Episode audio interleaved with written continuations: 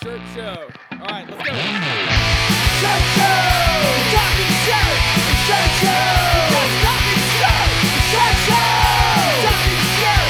Shirt Show! Talking shirt, man! All right, episode 20 of Shirt Show. We're talking with Justin from Barrel Maker Printing in Illinois. Let's go! So what's happening at the shop right now? What um, you guys busy? Apparently, if you're there on a Sunday.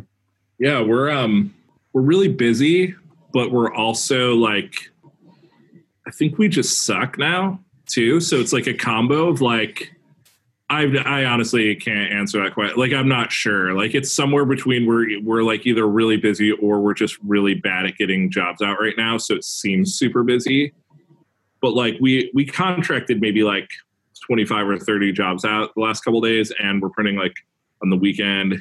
Um, we're doing a lot of overtime. So like we're, we're printing a lot, but then I feel like there's days where I look at like the recap and I'm like, oh, well, like we didn't do enough, you know? So So you're saying your production is is not what it was because of because of COVID, or because you have different a different team in place, or why do you it's think that? is? yeah we yeah we have different i mean we have kind of a different setup so like um i mean we had some changes too just based on like we're we're pretty busy right now comparatively but like uh, about a third of our business prior to covid was live events. And so that's gone you know? So it's like that definitely like revenue wise we're in a totally different spot so it's hard to compare like evenly. Um but also like we have different people now than than covid. When um so like when the covid thing first happened we cut out we kind of cut i mean we probably like everybody else we we sort of like cut everybody um initially but we started back up only like two or three days later. Um we have like a, a contract account that's basically like all rubber um so it's like rubber hazmat materials. So if there's like a natural disaster we're like really really busy um which is sad and That's really weird. awesome. Yeah um so so like when covid happened that customer was actually really cool. They they hit us up right away. They had their lawyers like draft letters that were like no they have to stay open because they're printing we were printing stuff that was going into like hospitals you know? Um, Right. so that was really cool. And they hit me up and were like just fy like we can't have you go down. So if you need money like let us know. And that was kind of weird to have like a customer be like yo like So your customer's the mafia. They are in New Jersey. Um, so we we kind of started back up with a, a small shift dedicated to them, but then we were still like, I mean, we had a few jobs here and there, but it was pretty small. And then we did, a, you know, fundraisers. So so with the fundraisers, our um, our April and May were were killer. Those were like real good months. We were able to bring everybody back. Um, we did really good. I would say like June was a, a pretty bad month for us. Then it sort of like after that stuff subsided a little bit, then I feel like shit got real. Um, yeah, but th- throughout it, like we we just made some changes overall. So like we had prior to this, we had a printer who was also like our production manager. He was like our our best printer slash manager. And I I don't go into like a lot of shops, but I also feel like that's like a pretty common setup where like your good printer becomes sort of like the manager. Um, we decided to like shift away from that and move into like basically we made two people a, a manager and assistant manager team and that started about two months ago so that was kind of like a big change What were you saying about that guy that you had to let him go because he wasn't doing so great, and then he's now he's working on weekends and he's doing like Yeah, he's- real- he's he's real- like really awesome. yeah i mean like yesterday so like he he left because he he hung on pretty good throughout like most of like the return um i guess like with uh, he was like our main printer throughout like a lot of the like fundraiser stuff and and um he just like was looking for it's interesting like i think i don't want to say too much about him like as a person but i don't think i don't think he wants to be like a screen printer. I think he wants to like run a print shop you know or be like a i think he wants to like have his own shop. Right. so he's not somebody who like wants to be at a uh, print press all day. Um so he basically found like a real small company who offered him a job essentially like running their shop.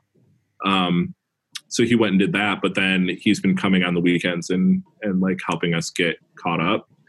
But it's interesting because i'm not paying him like hourly. I'm paying him like flat rate. I'm like hey here's like eight jobs. I'll pay you x amount to do those eight. And now he's able to knock out eight jobs in like four hours.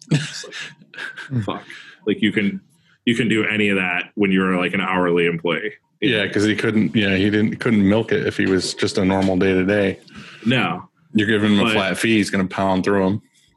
Yeah, we used to have another printer who was like that too, where where um we straight up moved him over to like a, a contractor and we gave him all of his jobs as a contractor.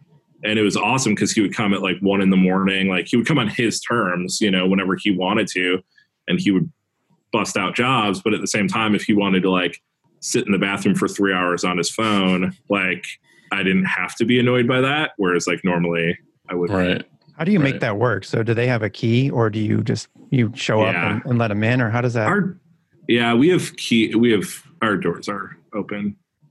It's like we're we're not too worried about it. Uh yeah some people have keys. We have like a lockbox and and like i hope you don't have any like criminals listening but our our dock is open pretty much every day. We have people here pretty much all the time. Like we have a bunch of printers who like to come at night. We let people like use the shop. Like i i come in a lot on the weekends and try and just like focus so I think there's enough coverage, and then we have cameras. So And so the guy who's printing right now is he he's just printing by himself or does he have a team like a, a Yeah, he's just- a dryer or how does that work? he's just printing alone because he has he has about three thousand pieces, and it's just a one color, and he's just like getting a little overtime. So he'll print about. He might print all of that today, um, but just the fronts of it, and then on Monday uh, or tomorrow, I guess like the our like catchers will come in and they'll like sort through it all, they'll flip it over, and then they'll bust the backs out. Hmm. I've thought about this kind of thing a lot, but I don't know, Dylan, if if you could pull this off, but I don't I don't know if we could, and and and here's why is because the as far as proofing, I mean, I'd have to do some sort of, you know, if you're going to run three thousand pieces, for example, Mhm. and I'm going to leave, I mean, somebody's going to have a key, or I'm going to leave a door open, or whatever, and they're going to come in to, for some overtime and start running it. Um, I'm assuming you have that screen already, and everything's approved, and all they have to do is, is start going, right? But if you Mhm. say eight jobs, then that's that's totally different too. Because when it when it comes to eight jobs, and let's say they're going to come in and print eight jobs, I mean, I, there's no way I could pull that off. You know, without without somebody, we like to have several sets of eyes on on the final Oh, before we actually actually print. You know what I mean? He's coming in right now too. We can ask him. Um, the uh. Yeah, so that's like they were all staged. Like it was like pre-planned. So like all the carts were there, the shirts were there, the screens were there.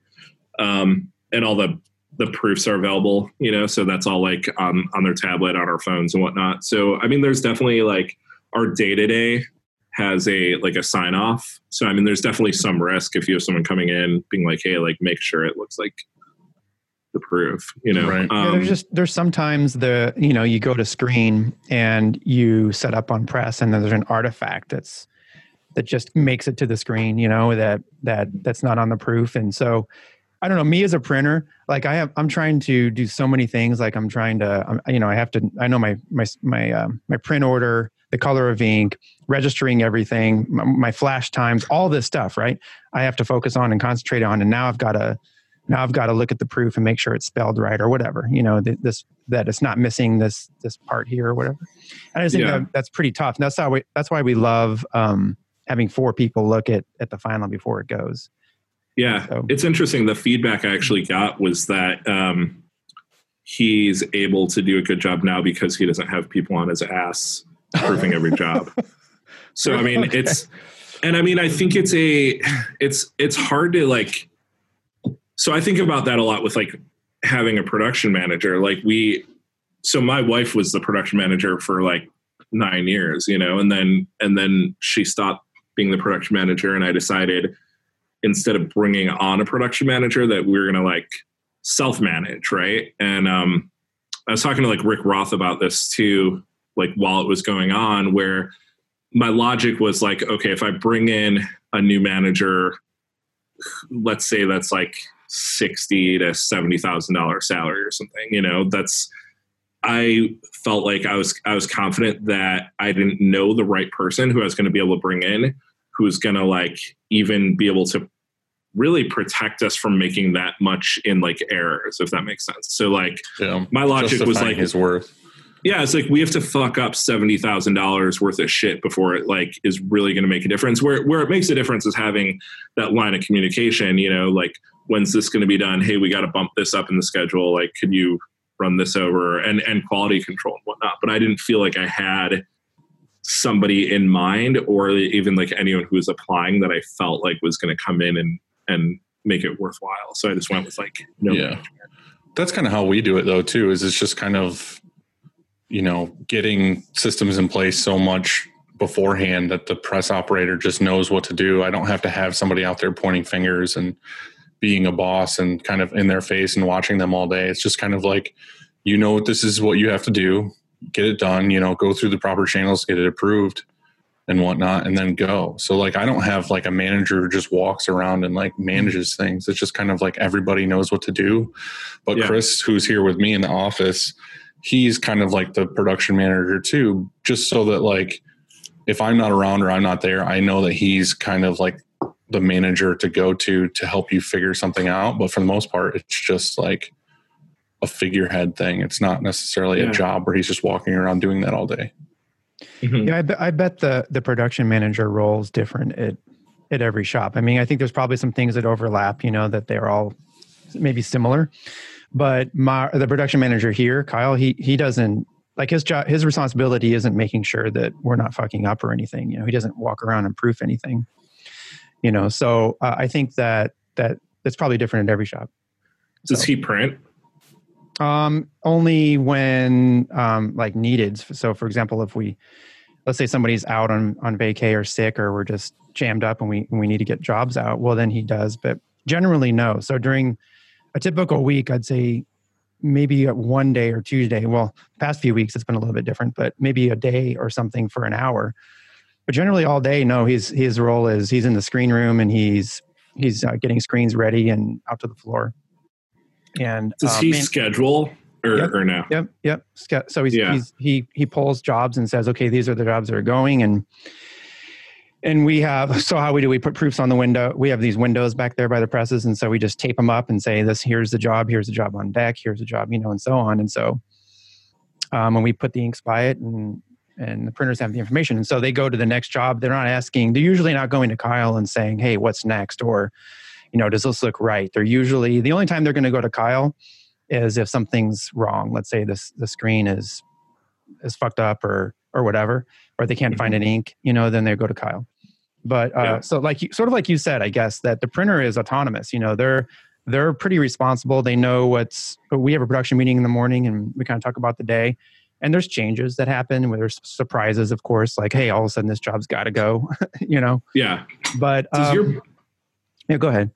sorry, not to like interview you or anything, but like like does your does your printer know at the beginning of the day what jobs they're supposed to do throughout the day? Like like do they know their their the whole the whole I would day? say um, they have a good idea. They have a. They probably what what we think we're going to print at um, 7:50 a.m. and what actually prints by five is probably 80 percent true or accurate. You know, so maybe we're waiting on. Uh, you know, um, there's usually jobs on hold. Maybe it's jobs on hold for approval. You know, and so mm-hmm. maybe jobs on pro- hold for somebody added some shirts or maybe we have 10 hours of work and eight hours to do it and something happens that job prints faster than we thought you know or something happens that a job prints takes longer than we thought and so job has to push out to the next day. You know what i mean? So but but the printer has a general idea of okay this is this is going today. And i always have this little box. Dylan will tell you on our dry erase i have this little area that i write in like the hot anything that's hot you know like Mhm. that we need to take like a TLC job or, or something like that, that we have to take notice and say, look, this has to ship by 3 p.m. That's when our FedEx pickup is or UPS pickup. And so this has to be done by three, or the customer's coming in at noon or whatever. And Hmm. so that those those important things like that, then that'll I think that's the production meeting really that is some of the best takeaway.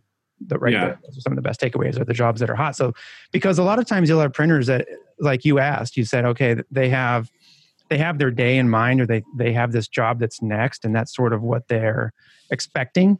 And then anything that comes along and and is a bump or a hiccup or something, certain printers they don't like that. You know, they don't like to say, oh, okay, well fuck, like why does this have to cut in line of these other ones? I was ready to print this and and so it's always nice to know that and to be expected. So there's not as many surprises because there's always going to be a surprise, but maybe there's not as many surprises. So, so how about you? Do Yeah. you do your do your printers have an idea of what's what's going to happen? Yeah. So, um, I mean, I think it's similar in in the fact that you know, like our our dream, you know, our layout each day, it's not it's not completed. You know, I think you have to go into it knowing like, you know, these are priority jobs. These are like this is like what I want to get done, but there's going to be some stuff that doesn't get done. Um, so yeah, we delegate out basically. So our our managers don't make the schedule; they just like try and make sure the schedule is getting done and prioritize it and try and like see if if uh you know sometimes we'll assign stuff to like maybe a certain press and then halfway through the day you're like oh wait we got to move it to this press to like get it done in time things like that. So they, they sort of focus on that um, but each of our printers they use a tablet and we run um, our daily schedule runs into like airtable. So essentially they have a, a tablet that has like a gallery view of their jobs so they could see like here's five jobs i have to do and they see like the proofs and everything and they could tap into it and see like you know some more details and whatnot. Um i've like kind of debated for like a while though if it's actually better for them to know the job or if they should not have any idea what their jobs are and you just constantly have like a cart being brought to them when one job's like close to being done. Hmm. but i don't know. I mean it's i think that like and and we've had printers who are really good too, where we could be like, hey, here's the five jobs that we're expecting you to do, and they'll take a minute and they'll look at all of them and they'll say like, oh, cool, like these both have like royal blue, so I don't really need to like, I'll do these back to back and keep the squeegees. You know, they'll kind of look through it for a little bit and like strategize, and then we've you know printers who they just go. There's like no thought process, so like you have to kind of be a little bit more strategic between like giving them jobs that kind of will flow together better. Yeah. Um, but yeah, I mean, we they they know their jobs, what they're supposed to do, and then we have our firm jobs, which are like these ones, hundred percent have to go, like no matter what. And so those are always like the first ones on the schedule, and and if um that's that's usually where we'll divvy out to like somebody else if like one printer's killing it, you know, we'll we'll feed them like another firm job or something. Yeah, yeah. I feel like we have it to where it's like a calendar, and it's kind of like the top part of the calendar is one press, and the bottom side is another press, and it's it's booked up for the you know the full ten to fifteen business days or whatever. So each guy knows exactly what he's going to do every day for the next like two to three weeks. So, mm-hmm. like you said, it's kind of nice for the printer to look at it, and it's things that we might not see. You know, like he looks through his daily schedule, and he's like, "All right, well, this job has sleeves, and this job has sleeves." I'm going to put these two together so I can leave the sleeve pellets on the press and do both jobs at the same time, or same with hoodies, or same with, you know, whatever he's doing. But again, like you said, you can bump stuff to one guy if he's doing it. But usually for our presses, we kind of have like one press mostly does hoodies and sleeves, and the other press does a lot of like shirts. So we kind of are moving the schedule around based on who's really good at what printing. Yeah, So yeah, it's just I don't know. In my opinion, I like that they know kind of like what their days are going to look like, so they're prepared. Plus, it also like if they know what they have to do today, like based on the schedule, it kind of puts pressure on them a little bit to be like, I have to get these done today, or I'm going to shoot to get these done today. I feel like if they Yeah. just didn't know and we're just doing job to job, they just do it at whatever pace because they're like, I don't know what's next, and I don't know what I'm doing. yeah, yeah. I mean, I think it's um, it's good that it, it- for somebody there to have an idea of like the pacing. Right. You know, I mean, because you could give a printer fifty shirts and they they could take all day to do it if they want. Mhm. You know, and um, but yeah, if someone's like actually paying attention to like realizing like hey like this setup's going on too long like th- there's a bigger issue like let's stop let's get on another job and kind of like figure out what the issue is Yeah. Do you have a morning production meeting? Not anymore. No, we used to have them every day, um, but no, we're a, we're a lot more like segregated. I feel like than we used to be. Like we in our office, like we definitely have like our our set meetings, and like we kind of like um, we don't have a daily production meeting because we talk all day. But um, yeah, we have like random ones. Like we have a live events meeting like once a week at like a set time, and you know stuff like that. Um, production has meetings without the office, so but I do think a daily meeting's really helpful. Like I'm I think that more than anything, like it used to help us a lot with just general like culture within the shop, but it also could kill time really quickly if you're not like on top of it. Yeah. How much of your work is contract versus direct to customer? Um it's we have a pretty good amount of contract. Uh, I I I think we're probably like seventy percent direct and like thirty percent contract would be my guess. Um, but I mean, yeah, we do a fair amount of contract because we we work with a lot of like um, agencies that do Right. contract work. So you have a like a retail location that, with exposure that people can walk in and and uh, there's No. a counter and stuff like that. No, no. I mean, we we aren't like into like talking to people. um, our goal, like our so like we started printing in our apartment, right? And then like our first um place was like a it was literally like the shittiest warehouse you could find covered in like oil. Our windows were busted out and like our logic from the beginning was like we want people to be able to like order online or via email and like we want to ship their stuff. Like we don't want to get into like you know we don't want to get into like yeah um the first place that you're describing was at a old barrel factory. no it was um Because that, that was my guess. Was I'm it? like, it's got to be how he got his name. That's how you got your name. oh cool No, no no Why? How No. did you come up with Barrel Maker? Um, it's a uh, thing on. It, so it, it's just like uh, we, we had a clothing. We started a clothing line for kids, so it was like meant to be like a kids thing. And our son's name is Cooper, who's he's named after like Twin Peaks, Agent Cooper. But a, a Cooper is a, a a barrel maker by trade. So like Mm. some someone yeah. So it's like a. It's dumb. it's really annoying. It's it's real annoying to like spell out every time you have an email. You know. Um, yeah, nothing to do with barrels. I don't even like barrels. Uh, they seem heavy and clunky, and I have a tattoo of one though. But yeah, But I don't even like barrels. but I have a tattoo of one. So what Yeah. made you? What made you want to get into printing to begin with? uh, spite. It was all it was all spite. We are trying to. There's this girl on my Facebook feed who who started making baby shirts. She had a baby like right at the same time we had a baby. And we are like, dude, we just had a baby. Why are you having a baby? You know, it already started off like kind of like this feud. Um, so she was making baby shirts, and we were my wife and I were making fun of her baby shirts like one day on uh which is actually really unlike Aaron. Like she's like she it's I don't think you could get her to like talk crap about people. So the fact that she was even make funny making fun of these girl shirts is kind of like just shows like how bad they were.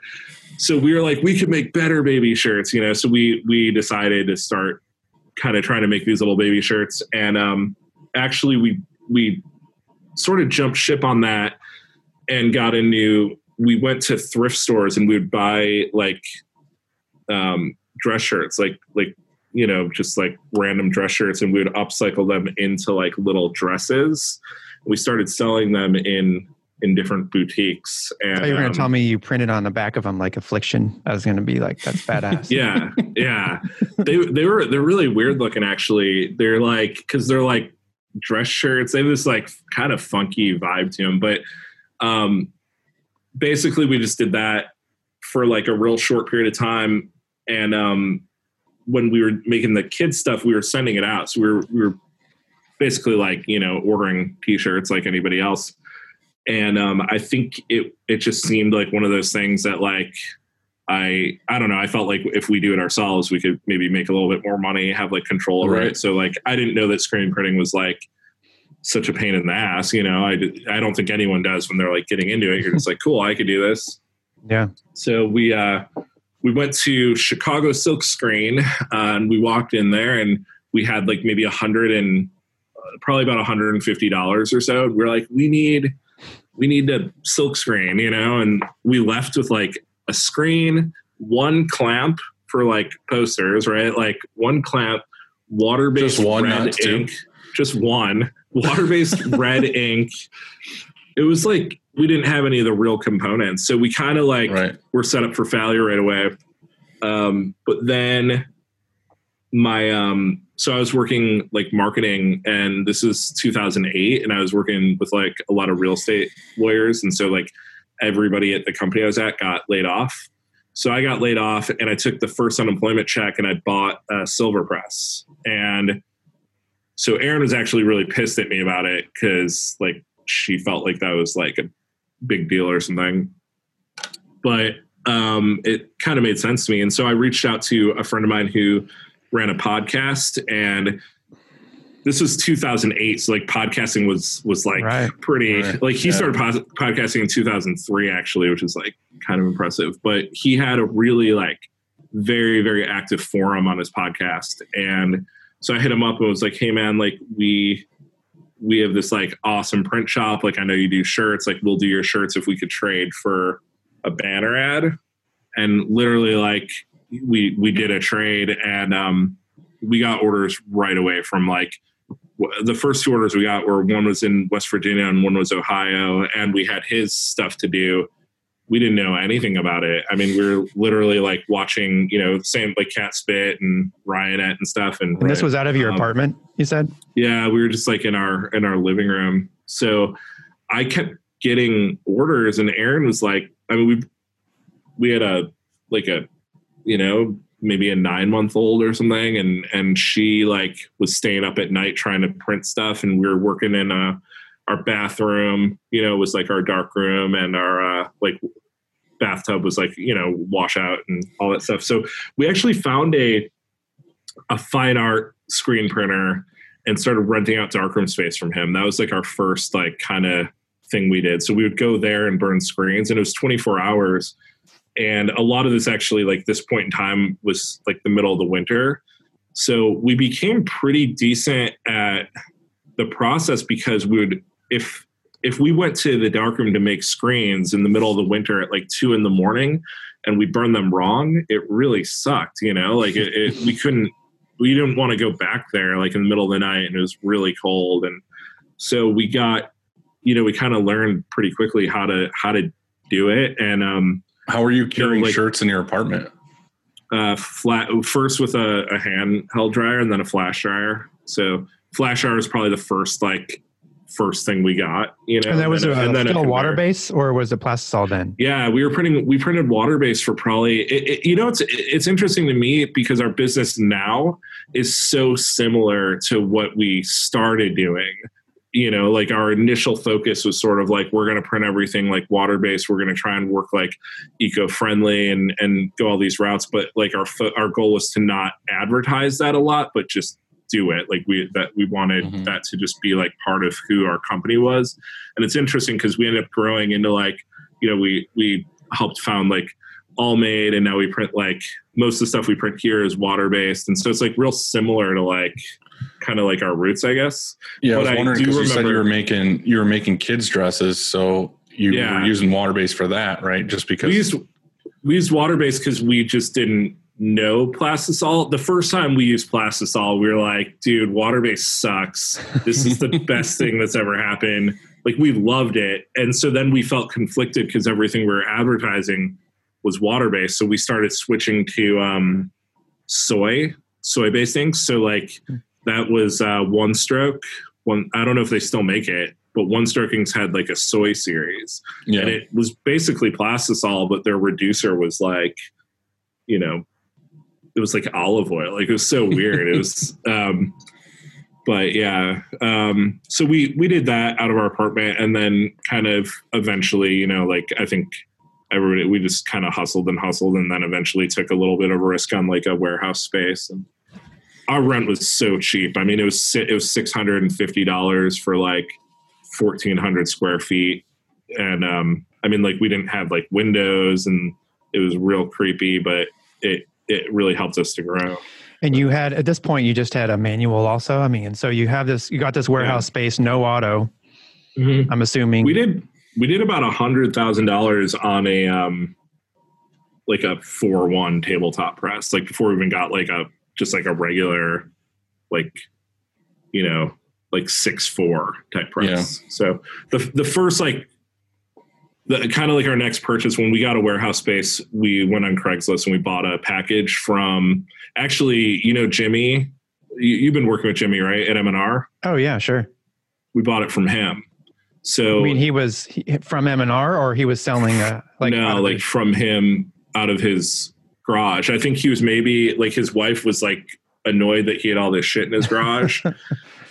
so like we didn't know him. I mean, we we didn't know. It's it's funny because we ran into him several years ago, and and, we all pieced it together again, and and that was kind of fun. But I don't know why he had like Riley Hopkins presses instead of like you know uh, like I don't know chameleon or whatever Mhm. um, like a sidewinder or something. But he, uh, yeah, so we went on Craigslist. We found like kind of a a package from him where he had a Riley and like an exposure unit that wasn't like like we were using a uh, what, what did they have there? I mean, we were using like a big exposure unit because we were renting a space from you know from like this fine art printer. But um, yeah, getting like a, a six four was a big deal, and actually even getting a little conveyor dryer like was kind of intense because we we didn't have the chance to like even know if it worked. Like we got that from from Jimmy too, and he seemed like trustworthy like when we met him and stuff. But we didn't we weren't able to plug it in because it was a 220. So Well, like, you know I'm going to give him it shit.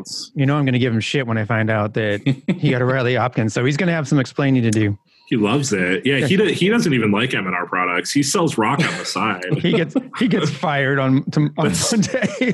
That's why all the new uh, M and R's kind of look like ROQs as Jimmy's worked his way up. You know, That's all. That was something I wanted to ask you is uh, why why did you go with ROQs when M and R's in your backyard basically? That's Um, a great question right there. it's very it's very straightforward and i'm not going to throw any salespeople under the bus but we had so my wife ran she ran our shop right? Like i i'm like on the sales and marketing side and we split that up from like pretty early on. It was like hey i'm gonna like bring in orders and you're gonna like figure out how they get done. And like that was that was like our dynamic you know? And it's um so we had M&R come in in I'm trying to think of what year it is, maybe 2010. Um, we had a rep from M&R come in because we we absolutely wanted to go M&R. They're they're like like you said, they're in our backyard. It didn't make any sense for us not to go M&R. So we had them come in. Um, and Aaron sat down. We are basically like we're between a, a Diamondback and a Sportsman. Like we are new. We didn't have at the time. We had I think like two manuals and like a little and the the the four one not two manuals and um yeah it was a four one silver press. So it was like we kind of ran on these like three like manual presses in there and we needed an auto and we had money put aside for it and they came in and they would not stop pitching to me. And she was the one that they needed to sell. Like they had to sell her. She's like i'm the one with the money. Stop talking to him about it. Like i'm the one who's got who's like printing. And um it really rubbed like rubbed us the wrong way so we said fuck them you know and uh we went and bought an M&R from somebody else. So we we we basically just bought a, a used M&R instead. Right. Um, so we had a gauntlet and um, a gauntlet, and I'm not sure the name of the dryer. We had a 25 foot um, M&R dryer. Yeah. It might have been a sprint. It was like a big ass gas dryer. Yeah. Um, probably a sprint. It took up our whole shop, and then me and this girl Rachel, who's with us, um, me and her sat across from each other at the end of the dryer, just getting like pelted with like discharge fumes all day. So then I joined a, a gym and started working from the gym for like six months. Um, but we had so we had the M&R for a little bit and it was fine, but we started getting these pretty big orders. So we had um, we had a couple 60 and 80,000 piece orders and it was um, just insane Like there, that's just that's a lot of shirts. How When do you it's a lot how do you go now. from how do you go from having a silver press to talking to somebody about doing an eighty thousand piece order? you tell people that that's like what you do. You're like, you're like, of course, yeah. We so actually, I'll tell you what happened with that. Um, it, it was a really large organization. It was a very legit thing. We got asked if we could do the order, um, and we also had a few other people reach out to us separately and ask us if we could do it which made me realize like this company is desperate or, or whatever and they reached out to like everybody in town. So i went home um, i was like i'm gonna go home and i'm gonna just like brainstorm for a little bit because they need this. We we could get this. Like this is like in play you know so i sat down for a little bit. I called all the, the the thing about it is the reason they were looking around for for someone else was it became a little bit of a rush order and they needed 60,000 pieces and they were like they were basically like uh, little tiny bags. Like it wasn't like t-shirts. It was like these tiny bags. So so what happened is the company that they planned on getting them from like couldn't they were out of them like they or they had maybe like 20,000 of them they didn't have 80,000 so i think everybody who was bidding on it was focused on trying to just like make it happen or price it or just being like hey they don't have them and i just like i realized that they didn't have enough and i went to them and i was like look we could absolutely do this but we have to do five different colors because like we have to do like you know basically like 12000 of each color Right. to make be able to fill the order and we could hit your timeline and like whatever but we got to close it like right now so that we can get it going and i made them proofs and everything that showed like actually how cool it would be if they did all the different colorways like it actually looked like kind of neat and they went for it and then um and they paid us up front and That's awesome. we um so we hit up ryan um so i became friends with like ryan and nick wood kind of early on too because you know like anytime we had a question we used to call ryan out all the time and be like hey i got a like a, a school order i got this order and it's like a thousand pieces and it's four color process i don't know what four color process is but you guys sell it like right. so let's figure it out so they would they would help us like they would So you, did you get your supplies from them? yeah. Yeah, I mean, we got most, we got our inks from One Stroke because we're using like soy and, and whatnot. Right. But yeah, most of our supplies came from Ryonet. Um, yeah. And So it only, make, it, been, like, it only really makes sense for you to call them then. You know what yeah, I mean? Like, we were absolutely. So we called them and we said, we got, we got this really big order. Um, we're moving our shop. So we moved, we were on the third floor and we rented out a space on the first floor because we, we, we literally couldn't accommodate how many we would get our shipments and everything lived in the hallway because we couldn't print and keep all of our shirts in the same room you know i mean so we but like i think we probably like any any like business owner or whatever too you have to be like you know you it's it's hard to make a commitment to like more rent or bigger space or new employees too. You, you kind of like tr- uh, i would say most of the time you push the limits before you like make that shift. Right. but this was like we had a we had this big order. We knew that our M&R wasn't going to be able to like print it. And um so we hit up ryan. And i remember after that conversation aaron was like ryan like like ryan talked to her the whole time. Like it wasn't about like he knew that it, it had to be like for her that she was going to run it out you know and that it was like her her deal. Um so that i think like from the beginning that was something we always like appreciated about our relationship with them is like like at least comparatively to M&R and I, and I and I know that there's lots of great people at M&R and I, I like a lot of people there now too but like um Ryan from the beginning always like kind of got the dynamic I think and like knew that like they could work it out with her and not just like keep calling me on production stuff Right. So- it makes sense. but yeah, so they just started carrying ROQ at the time, and we got um, we got one of those. And honestly, I think it was like three days after having it set up that we got a second one. It was just like machine rocks. it's like it really does. Like I mean, especially compared to like an old Gauntlet, you know, like a. I mean, obviously the newer M and R's compared to an old, old Gauntlet are way better too. Well, it's just that thing too of like going from a used machine to like a brand new out of the box. You're the first person to touch it. Everything shines. And the first order we got to print was 60,000 pieces front and back. So we got to literally just crank 900 pieces an hour with like, I mean, we got to really see it fly. I mean, it was like, oh shit, this is awesome. You know what You know, a lot so- of people uh, overlook also is proper install, and I think that um, even if just even just moving the press across the shop and even like we just had a tech in um, last week, and um, just to tune up, you know, the press, and it's so amazing how over time, you know, one of the presses he tuned has three million prints on it that we put on them you know and Yeah. so uh, and i've never had anybody come in and tune it since we installed on that first day we bought it and so you know i think that if you if you have a press that's either comes out of tune just like a car or if you buy a press that's used and you install it yourself and put it together you know these they they install to like a thousandth of an inch you know like it's real Mhm. like every, everything about it and so it's already i can i mean i ran it yesterday and it felt different you know so Wow. so it's weird how um um because i hear people all the time say they put they bought a press and they and they just put it together themselves and they wonder why maybe it's wobbly or whatever you know Mhm. and some people are better than others they understand how to how to put it together but a guy who's works on you know that equipment all the time um they're just better at putting it together and installing Well, it. it's like when when Oni was here putting our uh, gauntlet together. It was like he has all these special like machine tools that like no other person has. You know what I mean? And it's like on the head. It's got all these dials on it. He's like putting strings and like lining everything. He's like, see this, see this. It's like perfectly like dialed every time. I was like, there's no way some fucking screen print dude that was in a band like didn't just like grab a 9 16th wrench and like put the arm on and then I just started printing. It's like, right Yeah.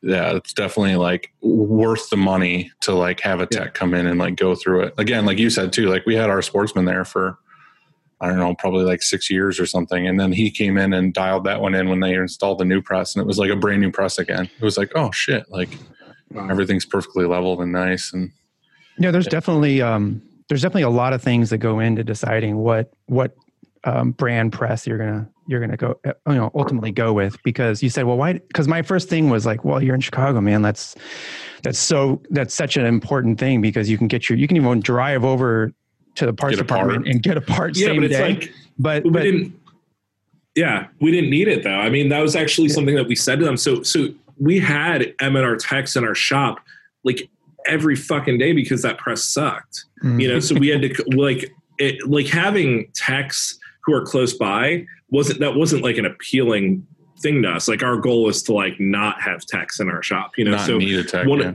I remember one of the things we talked to Ryan about at the time was like, hey, like you guys are like, we could just FaceTime you, right? And they were like, oh, yeah, absolutely. And like Buck was like, I, I don't know if you guys know Buck at all, but like, so like Buck is probably like the, in my opinion, he's like the best contact you could have at Ryan at um, if you, if you're into like equipment. He's just like the technical he, side of everything, you know? And so, um, but yeah, I mean, we realized like right away, like, oh, we could just text him. And if there's an issue, we can jump on FaceTime and we could kind of like just show him and he'll talk us through it. And they could, they could still overnight parts. Um, that's really important At the beginning, sure. At the beginning, they were like, they were sending parts here and there from Portugal, but they were still coming like two day air or something, you know? Um, now it's, it's totally different because they have so much more in the US um, but but in terms of parts, it's like I don't think in throughout the years like we've needed very few things. Like we've never been down. Well, that makes sense. I mean, look, we uh, Lawson is 20 minutes from our shop, and I don't have any Lawson equipment here. I don't even buy supplies from Lawson. So, Yeah. you know, that guy's nice too. Yeah, it was really nice. Yeah. Um, the guy who comes here is a really nice guy. I but I don't I don't buy Lawson. So yeah, it doesn't have to be. I mean, like, that's why I was that's what I was going with is like there's so many things that go into you know, your what kind of what manufacturer you choose, and it has to do with support, or maybe it has to do maybe it is to do with you know you're close to the parts matar- parts department, or or maybe you worked mm. on a on a on an M and R you know before you owned your own thing, or who knows what it is. So Well, Yeah. presses presses aside and everything, like you got to think like how important that is for anybody, even for us as printers or manufacturers or whatever. It's like that one little interaction of M and R coming in and like rubbing you guys the wrong way. made you go to a whole nother company. Right. You know what I mean? It's like Yeah. They got to think about shit And not like just that. And once. It's like Sounds like you, you went there like several times. You have a, you have several. Right. those, Yeah. You know. it's not even them. It's just like like I said, Yeah. anybody. It could have gone the other way. Like you know, Ryan could have done something that pissed you off, and you would have went the other way. Or like Yeah. any I mean, any he still co- does, but like, but it's, but there's more context to it now, you know? Right, right, right. I'm just saying for us as like printers with customers, it's the same thing. Like in our mind, we're just thinking one way and we're not thinking about it, but really we're rubbing the customer the wrong way. And then that's why they go somewhere else. And it's like, Oh, for sure. it just makes sense. and people react i mean customer customers are so different so some people just react like real harsh and strong to things where you're like oh my god i didn't even realize you were like Yeah. having an issue or like i thought everything was great You know, when I was at ThreadX um, this year, uh, this guy was talking about how, um, you know, when you get a bad review, it happens every once in a while, not often, but you get a bad review. For everybody that um, leaves a bad review, there's like 10 other people that had a bad experience, but just didn't do anything about it. You know, didn't didn't review you or didn't call and complain or anything like that. Just had a bad experience and then just never came back. You know, Yeah. so it's it's uh, that's out there. I wish we there was a way. We I know people some some people send out. I even get them from uh, places where I that I buy something online, and they'll send me a random email that says, "Hey, how what was your experience like? You know, what was your user experience like with our company?" And maybe you'd be more inclined to leave. You know, since it's anonymous and you're not like going on their Google review and bashing them. You know, yeah something like that. Maybe you get some more feedback, and and, and that feedback's really valuable. Because I'm sure I say the wrong. Yeah. So some of our customer sales reps, you know, they say the wrong thing sometime to upset somebody. But if you knew, if you don't know, then how can you fix it? Right.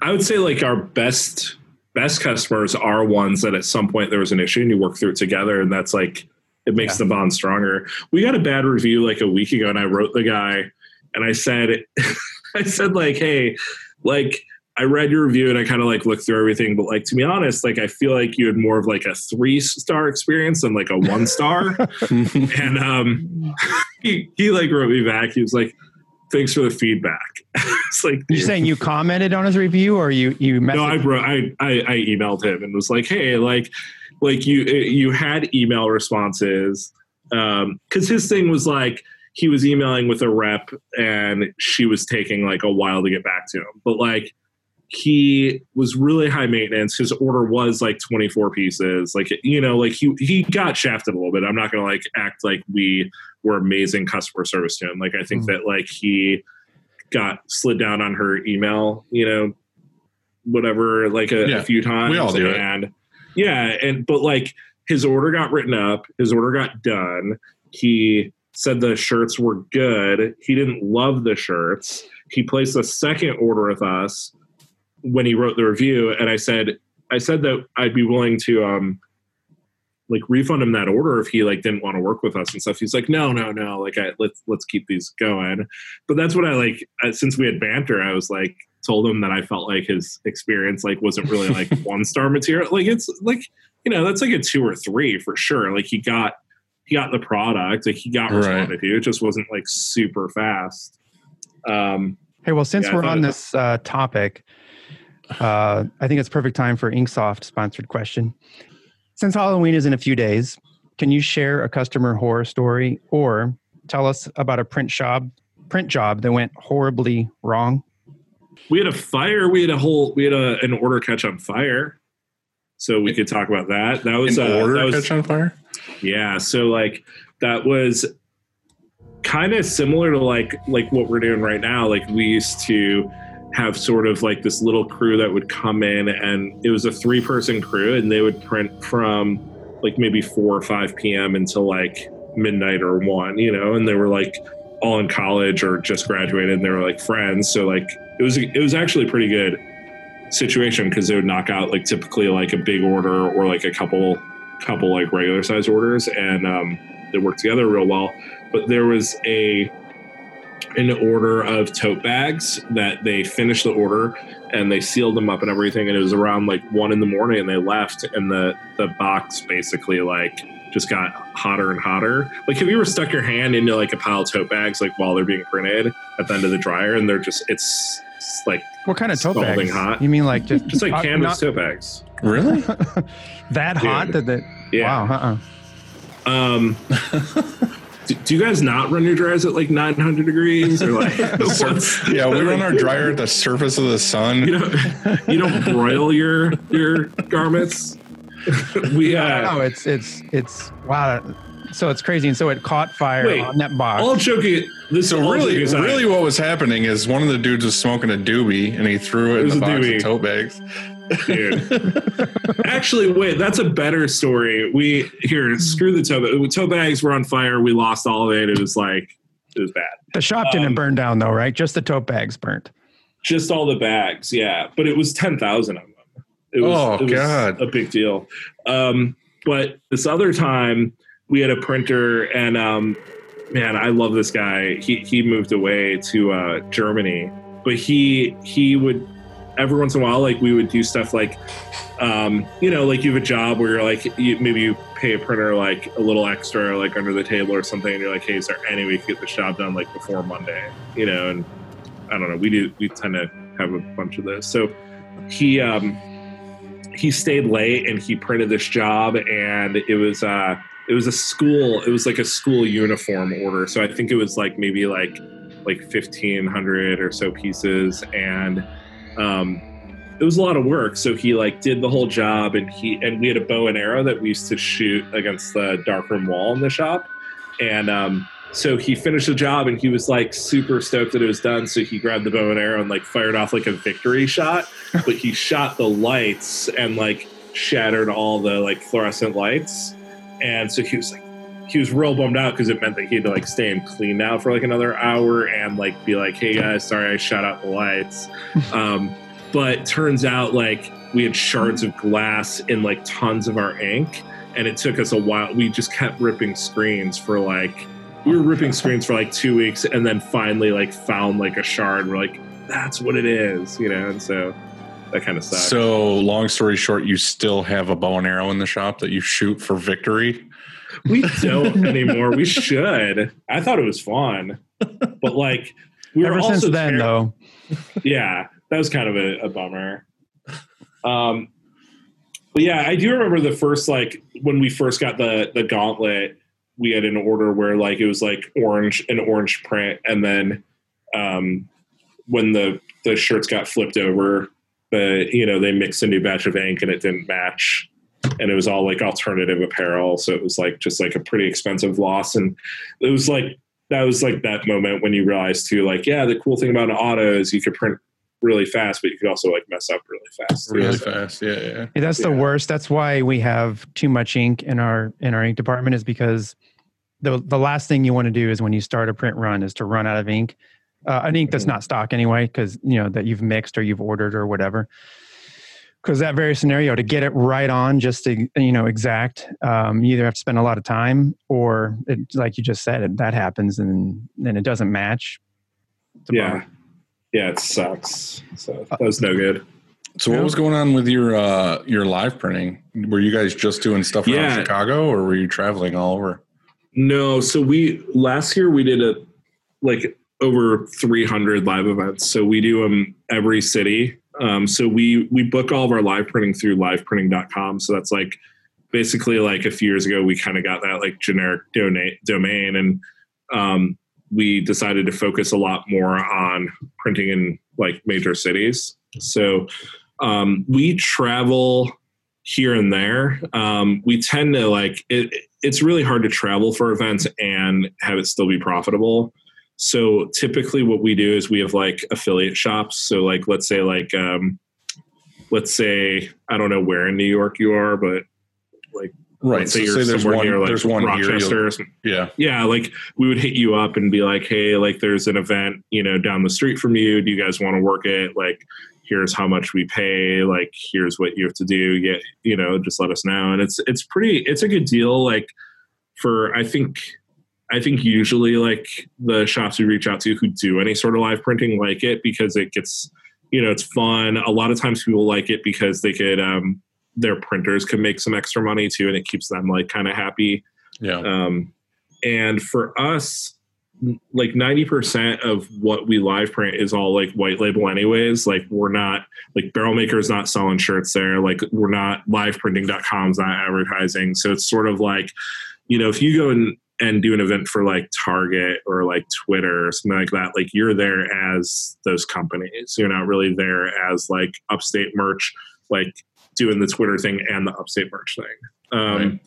and we also like kind of made a, a a a decision pretty quickly too that like when we work live events we're only going to sell live. Like our goal isn't to work live events and constantly being telling people like hey by the way we do custom screen printing so when we go to a live event like if if it's not white label the only thing we pitch is that we're a live event company You're not marketing barrel maker. You're saying right we're yeah it's just liveprinting.com we just keep everything It's pretty awesome that, that. you got to snag So- liveprinting.com. yeah. Yeah. So what happened is like I I tried to get it the year before I ended up getting it um, because we did a live event and I, I don't know I like checked the domain or whatever and I, I thought it was cool and I reached out to like whatever it was like some holding company or someone that like had it you know that purchased it basically Yeah. to make money off of it um, and they wanted like they wanted like sixty thousand dollars for it and I was like I'll give you like eight ninety nine. You know, like I was thinking it was like a ten dollar domain. Like it didn't seem like it, it should be that much money. And so they're like, oh, I think we're a little bit far apart. You know, and I was like, okay, cool. I could probably go up to like twenty bucks or something. And they're like, oh, we want like fifty thousand. I'm like, oh. We're getting closer, you know. So that happened like that happened maybe like three times, like over the course of the year, where they would hit me up and be like, "Hey, like we could go down to forty something thousand. I'd be like, okay, I could do twenty five dollars. You know, like it was like it was all like a joke. Like I, I thought it'd be cool to get it, but it was like we weren't even close to the same level. And then one day this guy calls me from there and he's like, look, he's like, if you'll give us a thousand dollars right now, we'll sell it to you. I was like, done. So, Hmm. so That's we got awesome. Yeah and so we kind of shifted to like focusing on um, i mean it wasn't like a big shift because we were already doing live events but then it was just like how can we do more in other cities Right. and we we travel to we've tried a lot of different methods i mean we we have like these kits that we've made where all the presses that we use for live events like we we took out you know uh, made everything sort of like quick connect like there's no like screws it's all like easy Yeah. easy to assemble and break down we put them we, we have like um, basically a, a box that could hold like a press and a flasher and then we use those like spinner things. Do you know what i'm talking about? That you put under a flash?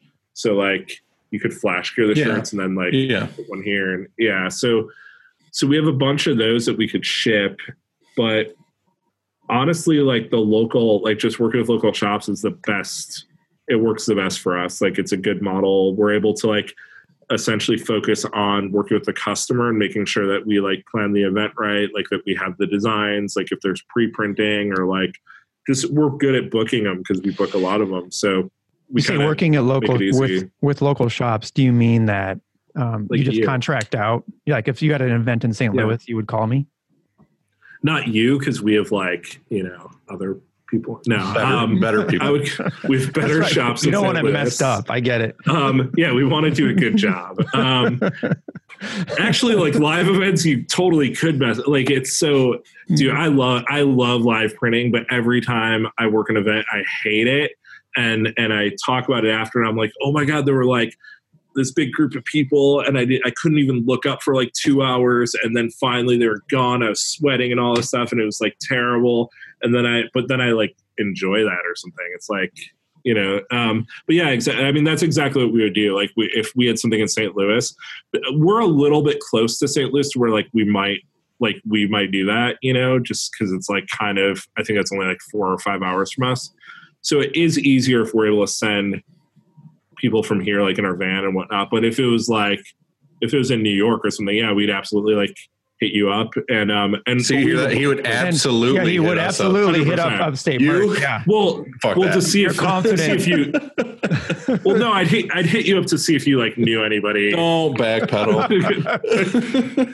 but but then like in in like major areas like so like new york city we have like a shop that we work with a lot and like la we have, like we have like set you know we tend to book a lot in in a few like cities and then we get random stuff here and there Oh, that's cool. Yeah. Yeah. No, we, we, we like doing live printing a lot just because we got really picky and choosy with the events that we do. Like we won't just do any event. Um, but we have fun in it because like a lot of times it's free food, free party, basically. All Yeah. the people always just try to give us drinks all night long, which is funny because none of us drink. So we just, as the night progresses, we just see people get hammered and then it just makes the uh, night so much more fun because everybody's crazy. Yeah, Um, but yeah, I mean, we like doing it a lot. It really sucks that we haven't done like any this year. it's a bummer. Yeah, I mean, we're we're like, I, I don't. I think, I think like, it's gonna be dead for at least another like. My guess is like Yeah. six months, but I don't know. I'm seeing I people it. starting to do it again. Yeah, I've seen them like here and there popping up, which is which is interesting. But I mean, for us, like we do so many like trade shows and like kind of bigger like big conferences and things like Right. that, and I feel like that's like just still. I mean, it's I don't know when that happen. stuff's happening. Yeah, Yeah. um, but it's uh it's cool. I mean, I really I, I like doing them. I like being able to work with like other print shops, and um, yeah, it kind of just keeps the flow. And like we were able to kind of this last year like work a lot of cool vacations into it too. Like so we Yeah. would we would have an event like in a maybe a city that is fun, and we want like um to be able to go to like one of our employees here and be like, hey, like if you feel like going to Denver for three days and like just kind of checking in on the event, overseeing it, whatnot, like we'll get you a hotel and like, you know, it creates some opportunities to get to let like our our team like travel and do fun stuff. And- Right. Yeah. Oh, that's awesome. Yeah. What's your favorite piece of equipment in your shop? Um, uh, probably. I don't know. I was gonna say like the autocoater, just because it's like doesn't ever mess up, but it doesn't fucking do anything but go like this. So like that's kind of boring. It's not. Um, We've all. I think we have that same opinion that that and the CTS are probably our favorites, right? Yeah, I I like the Lotus a lot. I mean, I'm gonna go with I'll go with the Lotus. The Lotus is like I feel like the Lotus is like a it's like I feel like it's far shittier than like the M&R version of that. Like what's what's the reclaim The Ecotex. for M&R, the Ecotex. I feel like it's a it's a grittier like version of it. Um, it seems like less like you know fancy looking and everything. But I know that when we got the Lotus, I had a this dude who would come and reclaim, and he was like your like typical like you know kind of like younger like just graduated still like went out drinking like probably like four or five nights a week and whatnot came in like super late. Um but it was always like is he going to do a full rack of screens today? Or like you know like we just had never had any idea like how many screens he would reclaim. And it's like we got the lotus and we were able to get three times what he would reclaim without him. You know what i mean? Just having Yeah. like it be kind of a side job and i feel like reclaiming is the shittiest part of the process yeah. so Reclaiming sucks. Um, I Yeah. used to like it because I had I took him to the car wash and I would load up my Ford Explorer and drive to the car wash and line them up in the whole bay. You know, like twenty four at a time. It was fast as shit because I could just I just walked down the thing and did it. It was kind of fun part of the process, but then, like you said, you know, finding somebody to do that all day long that's um, that's a bummer job for sure, and it's not. it's a bad good job a bad job. It's bad for you too.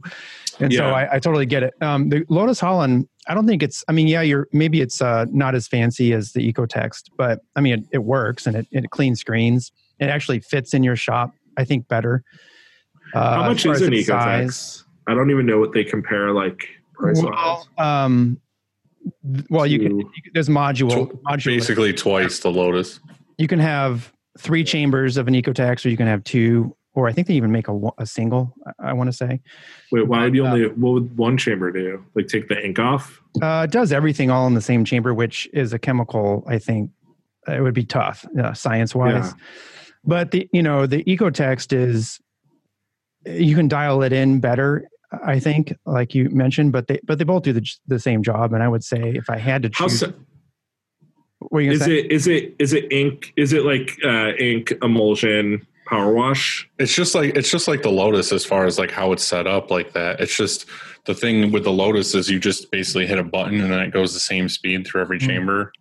The Mhm. the M and R is like very specific where you can like set it for drip time and like how much chemical and how much time in each one so you can dial it in perfectly. So basically the thing with the M and R one that made me really want to do it is just that you kind of have more chance, if not 95 or more percent chance that when the screen comes out at the end, it's clean.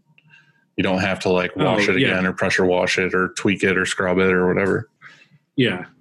Ours come out real clean though. It's when they start glitching, it's because of the the chemical got like tainted or whatever. So it's like you just got to kind of like clean it out or change out the chemicals. Um, we used to have an issue where like we would have like one chamber. I think like the ink remover uh, water would basically like it would go into the next chamber and they would intermix and it would it would make the middle chamber like really weak Right.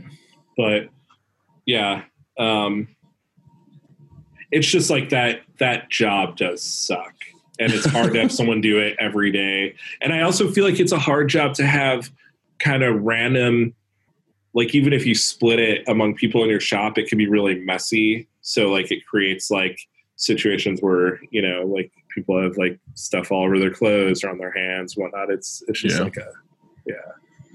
So I had I had this thing come up this week that kind of made me think, and I I thought we could talk about it a little bit on this. And I don't know if you guys have ever really thought about it, but I think I mentioned a little while ago that there were some shops in my area that basically because of COVID are selling or going under or whatever. And I've had shops over the past couple years that have hit me up and been like, "Hey, we're thinking about selling. Would you be interested in buying our shop or whatever?" And something came up this week where it was one of those guys that basically sold his shop or went under or whatever and then still had some customers that he had that he was like gonna sell or like keep sending the work to us because he sold his other shop and i said something to him about because he's moving away and i was like um, hey like whenever you're ready to leave or whatever i'll talk to those customers or whatever and he's like oh you can buy them off of me and i was like I know who they are. Like, why would I buy them off of you? I could walk in there and be like, hey, like, we're the only printer in town now. Um, but um, that aside, that's what made me think of it. But it was just kind of like their shop was kind of localized. It wasn't like ours where we do everything national. It was like they only do local stuff and they were trying to sell their company, but they wanted like a crazy amount. And I was like, I don't think I could ever, as a printer now, knowing what I know now, try to buy a company for their like book of clients. You know what I mean? That seems weird to me. I just want to get your guys' opinion on that because to me, it's like the kind of customers that I have and the kind of customers that they have don't seem like it's like a big corporation that's only loyal to that company for some reason. I feel like you could pay a crazy amount of number for a book of clients and then have all those clients just be like, well, that company went under, fuck you guys, and then just like go wherever they want to go. Um, yeah absolutely I don't know. It just seems weird. I just wanted to like discuss it or talk about it. It just seems like a weird thing to me to like spend thousands and thousands of dollars on like a book of customers. especially right now with like COVID. Like, I don't know if you guys are realizing this too, but like how many of your contacts are coming back? Like, oh, this person's no longer with this company and whatnot. And I think I think there's going to be a fair amount that like eventually return to that company, but there's going to be a bunch that just don't. And um, Yeah. I know we've had a few big companies that that to order with us a lot that like my contacts aren't there like at all. So I like I've hit up a few where I've been like, hey, like we worked like every day with this dude. Like we're the guys who do all your stuff for your trade shows. Like how do we like who do we Yeah. talk to now? Or like how do we stay in the picture? And they're like, oh cool, we'll let you know if you know. And it's like it's like re trying to get a lot of your customers. And that's like the worst feeling too is having a really good customer and then you don't hear from them from a while and then you hit them up and it's like somebody new and they like already found somebody else even though you never knew that they switched out and it's just like such a kick in the nuts to be like So how we got started in embroidery is we bought the embroidery department out of Bass Pro Shop here, and we absorbed in their, like you said, the customer list and the machines, and there it was a small team, just a couple people, or it was actually one person that that one person didn't come here and one person did. and I thought to myself, oh well, this is my this is a great way to launch into embroidery. I've always wanted to have it. You know, it's like a perfect goes hand in hand uh, with screen printing. But that but it but it was super hard to because I thought, oh, I'm going to have this list, and then they're just going to come here and or Yeah. you know we'll contact maybe the top 50 accounts and say, hey, we're Shirt Kong, and now get your embroidery done here. But uh, one, I was terrible at doing that because we're just so busy and we didn't have we never really had time uh, uh, to go after it. And so um, i really got into embroidery. I, I guess i got the equipment and i had one good there was also a good contract that came with it. Uh, and then a second time we uh, absorbed a shop. Uh, we didn't buy the shop but a guy who was screen printing he um, some things came up in his life and he, he had some kids and it was just taking i mean i think you all know what it's like. It was it's demanding. I mean you have he was there 24 7 and he and he and he made a life decision to to say you know this is i can't do this right now and i'm gonna i want to come to work for Shirt Kong. and so um, we we we uh, we struck a deal and he did. And there was a few customers that i thought that we'd pick up but it was it was really difficult because those customers were used to his style or his pricing or his you know the way it works at his shop. And just like you said there's no guarantee. There's no guarantee of saying uh, you know even if you told them like hey we're Shirt Kong and uh, Jen, you know this this guy works here now and we're going to take care of you just the same that doesn't mean that they want to that they trust Shirt Kong or maybe they had a bad experience with us or maybe Yeah. they thought think we're too expensive or all these list of things like what what what guarantees them? How can we retain that client list i would say it's a small percentage you know out of the maybe you can retain a quarter you know maybe if you try really hard and some of those customers you don't even want like i said because maybe he has a special pricing with them that you know they're like oh my god i can't i'm not going to print it for that or who knows what so i think it's really Yeah. tough Yeah. i think it's really tough and i think what you decided is that look well you know we're the i know those customer i know who those customers Right. are one number two well, now we're the only screen printer in town they're just gonna i guess some of them will just naturally call you Well, I told him that straight up. Like I was tr- not trying to be a dick, but I was like, hey, like he's like, I could sell you these, or I was, I, and I was like, or I could just wait for you to move away and take them myself and pay nothing. Like, right Yeah. why would I buy anything? It doesn't make any sense. I don't. I don't. I'll never do it again. I know that um, some. I know there are some. Uh, there's one big company that buys smaller printers, goes around and buys smart, uh, smaller printers, or smaller than them, I should say, in different regions, and I think they have success with it. But they have a formula, you know, that that's like a- just a repeated formula that they're going after. For Who me, though, um, I, I could be wrong, but I think BSN does that. They, there's like a school. It's like a sports, uh, you know, like a what do you call spirit wear type type company, and um, Yeah. and so and so they have a lot of success with that, and um, but I just don't think, and, and also we're as big as basically as big as we want to be um, square foot wise and equipment wise and I feel like the only way it kind of makes sense and works is if you were to buy that company and then keep that company going with that name. You know what I mean? So that they Yeah. thought they were just continually going to that same company, even though it's not by keep the same, owner. phone number or whatever. But then you're like a Yeah. poser. You're like some poser. This Right, but that, that's what I said. It's like, how how Well- loyal are those customers if they don't even know the people that work there? Like you're Or it's like a talk to brand Daryl forever. Yeah, I, ha- I have a third thing too. I had a contractor call me that's uh, in town and said, "Hey, I'll, I'll give you six hundred thousand annual, six hundred thousand of our business, and I just get a percentage of it every year." And I and I was like, "Did you read the book of twenty percent of your customers or eighty percent of your profit? Because I bet you're giving me the eighty percent that suck." you know, it's like yeah, those that 600,000 was probably not the customers you want. I, I know the guy, he's a friend of mine. He's a good guy. He's like, yep, that's actually what it is. he's like, he's, he's like, you're right. And we laughed about it. But I mean, I don't know. It's like, I think it's always tough. I would say, I think you did the right thing, Dylan. Proud of you. Well, I know I did the right thing. I'm just saying. So, Justin, do you have any like uh, shop tips and tricks? We've been asking people, and some people have gi- been giving us some really good ones um, of stuff that's just like shit you don't normally think about that you like kind of discovered on your own, and it's like a Um, huge time saver or just a cool thing. Or Have you ever heard of uh, Printavo? Mhm. Print- yeah, I don't, I don't know about that. um, no, um, tips and tricks. Let me Well, speaking of Printavo, Yeah, is that, tell- what, tell is that what you guys are using? fuck. Yeah, we use it with like a hodgepodge of stuff, but that's what we use for invoicing.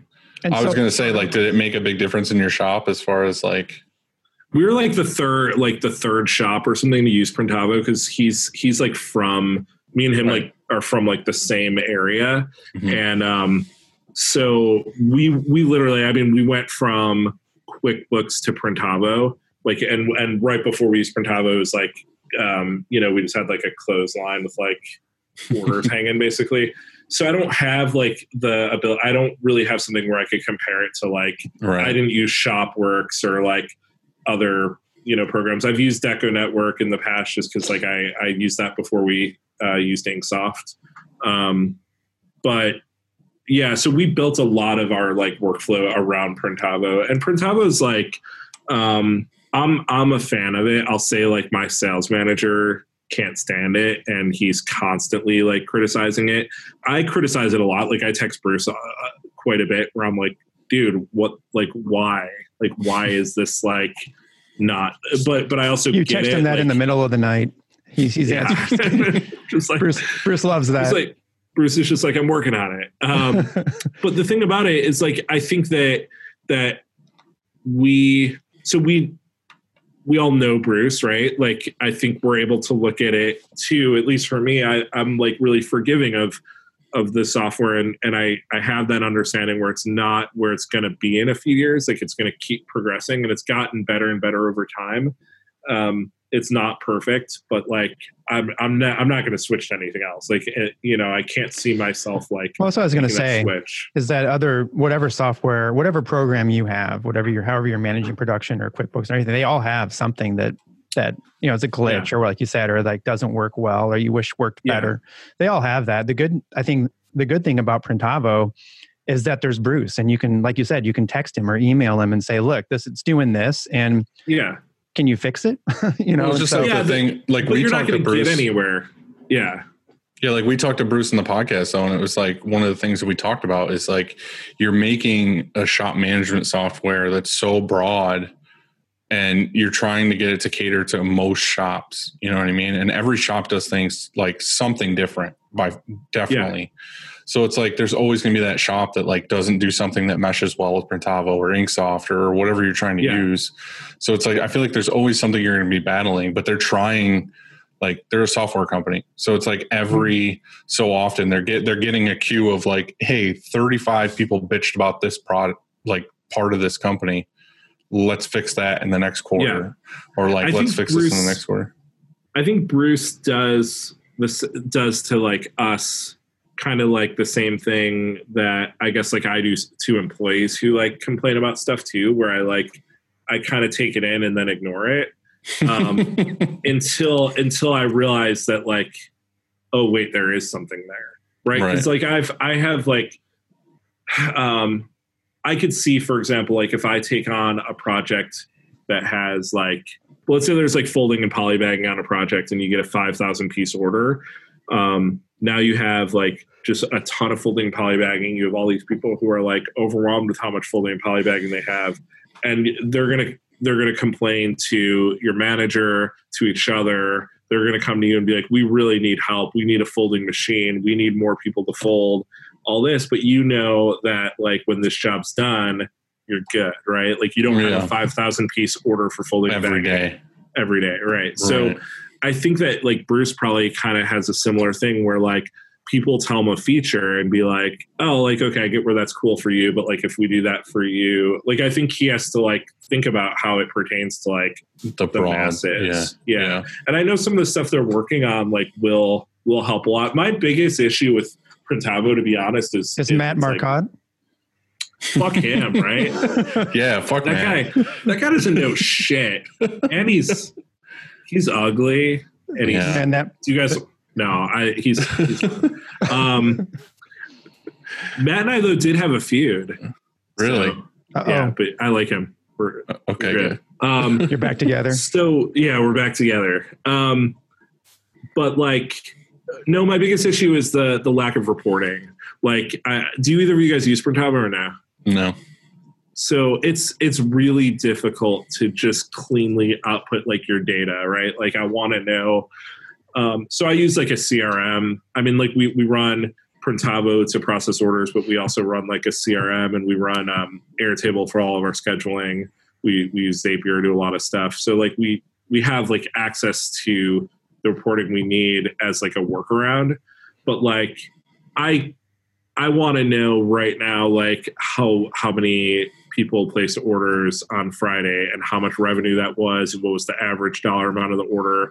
I want to know like which of my sales reps got the most orders. Like I want some fucking data and it's all there and I don't have it quickly, right? Mhm. And um, I want to know, like, like you said earlier, you reach out to a customer or whatever, or you find out a customer who's like, um, they let the, the your contact there left, went somewhere else, and now they found a new shop. But like, had you gotten like an alert that said, like, you know, either alert or a report that's like, it's been it's been uh, who are the customers that placed over X amount of orders that, that I haven't talked to in the last Right. two like months, check right? with them.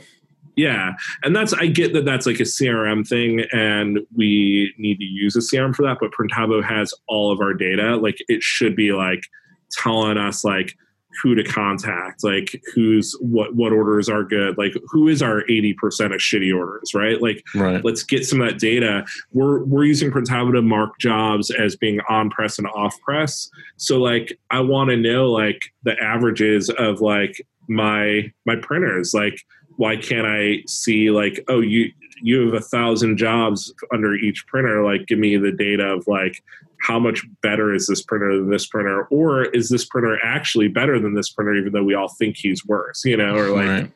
so I think like data is like severely lacking, and I think it gets overlooked at how helpful it could be to like operate our businesses. Um, I don't know about like you guys, like, but I I personally like I tend to like I analyze Barrel Maker a lot, you know, and I I'll like go through things where I'll print like I'll I'll print like our payroll from last week and then I'll print our payroll from like a year ago last week and then I'll look at our schedule of completed jobs last week and our schedule a year ago and it's like oh wait hey last year we actually spent 3000 less on payroll and we did 40 more jobs like does how you know and and sometimes it's just data that like keeps you up at night you know and you Mhm. like are like I don't know what to do with this info but sometimes there is like a clear It's funny. We just we just did a podcast with TC Screen Printing that comes out tomorrow, and he's the exact same way. He wants like data for everything and like super looks into it. So Mhm. yeah, I feel like some for some printers. I mean, for everybody, it should be important to a degree to know those things. yeah Um, but yeah, I mean, it's just it's the only way you can kind of make things better, unless you're like paying attention to them all day long. Like Yeah, and I I screen print. Like I get it. Like I know that that you could get a bad screen. I know that you could look at a job that seems like it's going to be straightforward and it could hit the press and just like not be. Like I know that you can get picked yeah. up. Like yeah, like I get that those things happen and and it's hard to like account for some of that stuff too. But there's um I think my bigger issues with with uh, Printavo especially is just the the lack of reporting on the the customer side of it. Like I want to know like quick answers to, to right, things. right. I know there's. I've been um, chatting with Bruce. I know there's a beta coming with some new stuff, new features. I wonder if that's if there's any of that.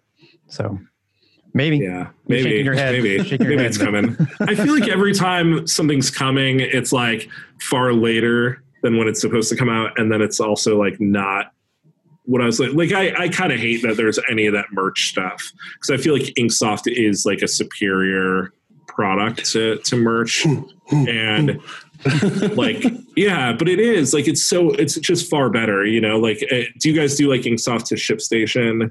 Yeah, That Yeah. um, I mean, dude, it's, it's like, fucking it works amazing. really good. Yeah, and Yeah. and um, My thing is, is I just, I just recently, probably within the last like two months, started using ShipStation, and mm-hmm. I was using Inksoft with Stamps.com, which basically would like. Mm-hmm. It linked up and in Inksoft, you've probably done this where you can like put in the weight for every package basically. And it sucked mm-hmm. because every day I had to ship like on Wednesdays or whatever, I would have to ship a couple hundred items. I would have to go through and do like the weight of every package in Inksoft. And I was like, this sucks. So I called Inksoft and I was like, hey, is there a better way to do this? They're like, yeah, you're actually one of the people that ships a lot of stuff. You should do ShipStation. I was like, okay, cool. Yeah. Downloaded it. I called the lady at ShipStation. She was like, oh, let's like walk you through it. She was like, go ahead and hit the refresh button and it should automatically pull all the orders from Inksoft. And she's like, yeah, all you got to do is hit like create shipment, like go ahead and ship everything that's ordered. And it just Yeah. printed, it printed like 300 labels. Like I didn't have to put in any weights. I didn't have to put in anything. It was just immediately Yeah. like ding, ding, ding, ding. And I was just like, no, it's awesome. Yeah. like my head exploded. That's actually like I was I was asking Bruce like a year ago like why they they went with um Easy Post or whatever like instead of going into like ShipStation because that seems to be more of like an industry kind of like standard. But yeah, ShipStation's solid. I mean, we use that for like all of our stores, then for fulfillment. So I was just like, it literally saved me like a day and a half worth of work, like instantly. That's cool. So it was like there was a no brainer to get it because, like I said, anytime I had to do that, I was like, oh, I gotta like literally do this all day long. And then Does now I can just like, Inksoft- print. Does Inksoft um like sponsor you guys? Is that why you guys had a question? Like an Inksoft Yeah. question. Oh yeah, yeah, yeah. Mhm. What kind of what do you what do you get for that? We get one 16 what is this? One uh 16.8 ounce ounce pure leaf. pure leaf bottle per week. Right here. Is that sweetened or unsweetened? Unsweet. Are you a sweet guy or unsweet? No, I do unsweet. Yeah, Um, yeah. I'll add like honey and like, like I'll I'll like if I'm at home or something, I'll do like honey. Honey's But I don't natural. want. I'm not yeah. gonna. Okay. Yeah, it's natural. Yeah. There you go. Uh, so Um, Justin, what's for dinner tonight? So I have this. I I just got a trainer, and it's just it's guilt. And I'm just gonna eat guilt, I guess, because any anything that I want to eat, it's just like I know that tomorrow she's gonna be like, "What do you eat for dinner? Why do you eat that?" Like you can't you can't work that off, you know.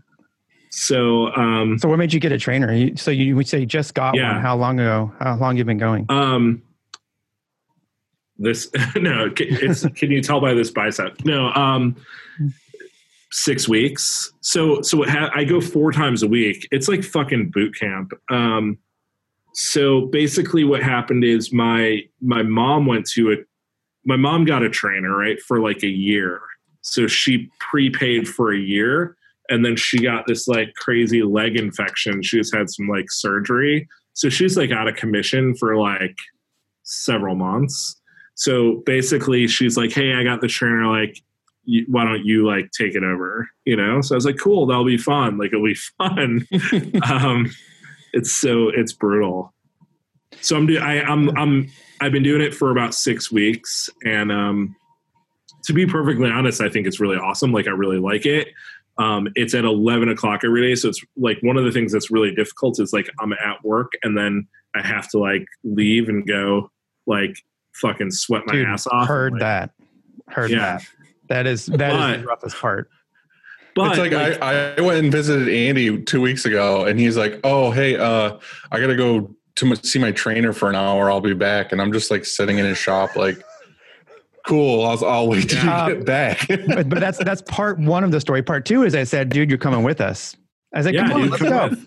Yeah, I'm and you're like, sit there and watch you're like, you "Fuck fucking that." stretch. it's see But- my problem is she doesn't like believe in stretching or like she does but it's not enough for me so i'm like i'm finding that i need to get there like 25 minutes before otherwise like i'm just like i'm in so much pain afterwards because she just like destroys me but like it is kind of cool knowing like hey all i have to do is get there and then she'll like she'll boot camp me you know and um and it's it's it's been cool because like I have a tendency, like I don't know, like probably you guys too. Like I'll get I'll get stuck at my computer for like sometimes it's like 16 hour days of just like sitting there, you know. And so Mhm. at least like I feel like it now I could be like at peace with that because it's kicking my ass. But like she kind of initially was fucking with me like on on food stuff and i was like listen like i'll come here and i'll like do this but like you're not messing with my she wanted me to like journal my food i was like no and um but now that i've been going more like now, i think now she's like working her way back into that so i don't know it's for dinner but i'm you know i'll probably not just going to be eat. good. yeah it's not good it's not gonna be good You're gonna eat like an Um, entire tray of lasagna, and then you're gonna go in tomorrow and tell her you had some noodles and sauce. And well i that's told it. her f- the first few weeks that like every every day i was just eating wings and i was like I'm like, it's fine. It's like we're doing all this workout stuff. And she's like, no, working out's like not enough. Also, I realized trainers don't even like, I don't think they believe in cardio is like even counting. So like I feel like my whole entire life, anything I did is a work workout to them It's just like what you should do day to day just to be all healthy. to be alive. Yeah. like like yeah, it's it's pretty intense. But I do like it. So That's good. yeah. How often do you go to the trainer? Uh, I just go Tuesdays, Thursdays. So I go twice a week. And Yeah. it's, um, like you said, it's intense. I do other stuff besides, but um, I like, I'm not going to, I'm one of those per- people that I'm not going to go at five in the morning. There's no way I'm waking, like Right. setting the alarm, waking up and doing some sort of triathlon thing, you know, uh, and there's no way I'm going to go at six o'clock either after work. I'm just, I'm exhausted or, or so whatever time it is. I want to just go home, eat, and that's it, you know. So I don't want to do it. Yeah. then. So I I love going. We I go at ten, and my how I started was is that they started building construction on this building like across the street, and it turns out it's this fitness place. It's not you can't have a. It's not like a membership where you go in and work out on your own. It's only personal training. And I walked in one day and and I, and I'm like, hey, I'm I'd like to talk about it and and I talked and the guy the first guy that started talking to me is is my trainer. It's, he's awesome and so I That's I literally um, six months in or something texted him and said, "Man, you changed like not to be cheesy, but you changed my life like it, for real." Yeah.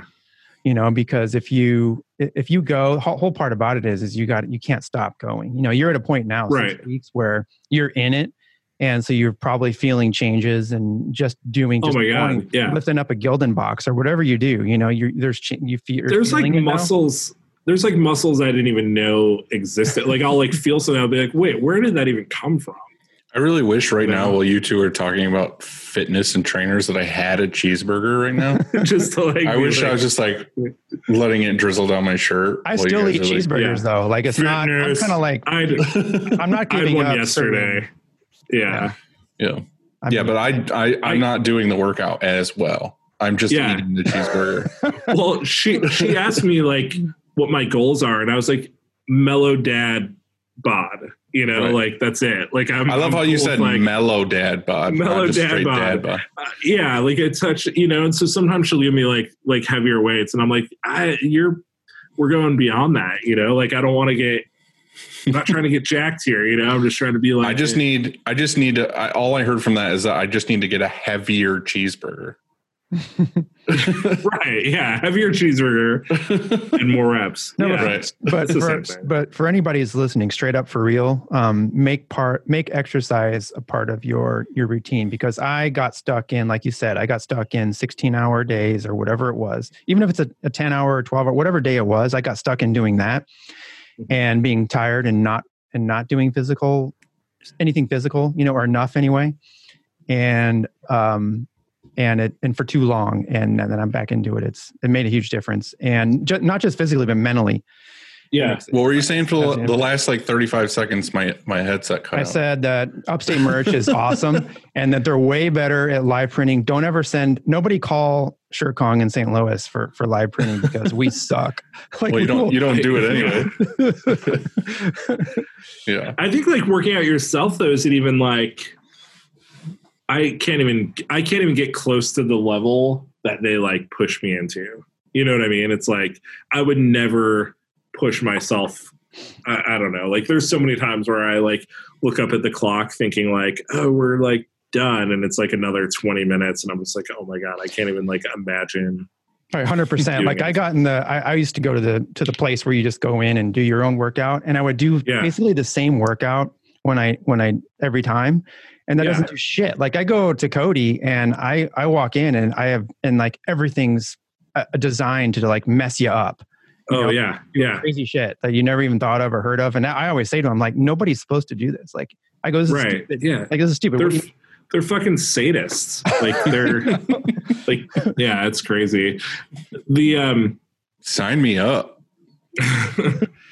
yeah, I used to just go and bring my phone and I'd be like on the elliptical machine, but I'm just still emailing and it's like I would f- I feel like I, I would go there and just be like kind of clocking my my time, you know. So I'd be like, okay, cool, I did 25 minutes on the elliptical, I'm good. Even though half of that I was just trying to like like text, you know, and I'd be like stopping. And, yeah. Hmm. So yeah, that's a good tip. Work out. Work out some. Well, thanks thanks for uh, doing with us uh, doing this with us on a Sunday. yeah, it's fun. I just wanted to get a mug. So let's uh hopefully That's how you that get one right there. Yeah. Well, hopefully Yeah. I can send you one and it's shattered. Uh-oh. I've sent out a couple. I've sent out a couple mugs to people, and they're like, "Oh, cool, thanks for this." And it's just like shards of glass. There's like no Uh-huh. actual mug left. So you're going to Yeah. get a, a giant box and it's going to be wrapped in a bunch of. Well, actually, you're probably not going to get the box, knowing. I was just gonna say I don't even. I was gonna tell you like maybe put um like bring to Aaron or something, you know, like and then it'll come to me and they'll be like, hey, it's for your wife, and it'll still be opened and like messed with. You'll see her walk by drinking out of it. yeah. but Well, all right, man. Good talking to you. yeah, you too. Good luck Hey. with everything. Have a good night, dude. We'll see you later. All right, take care. See you guys. See ya. Justin.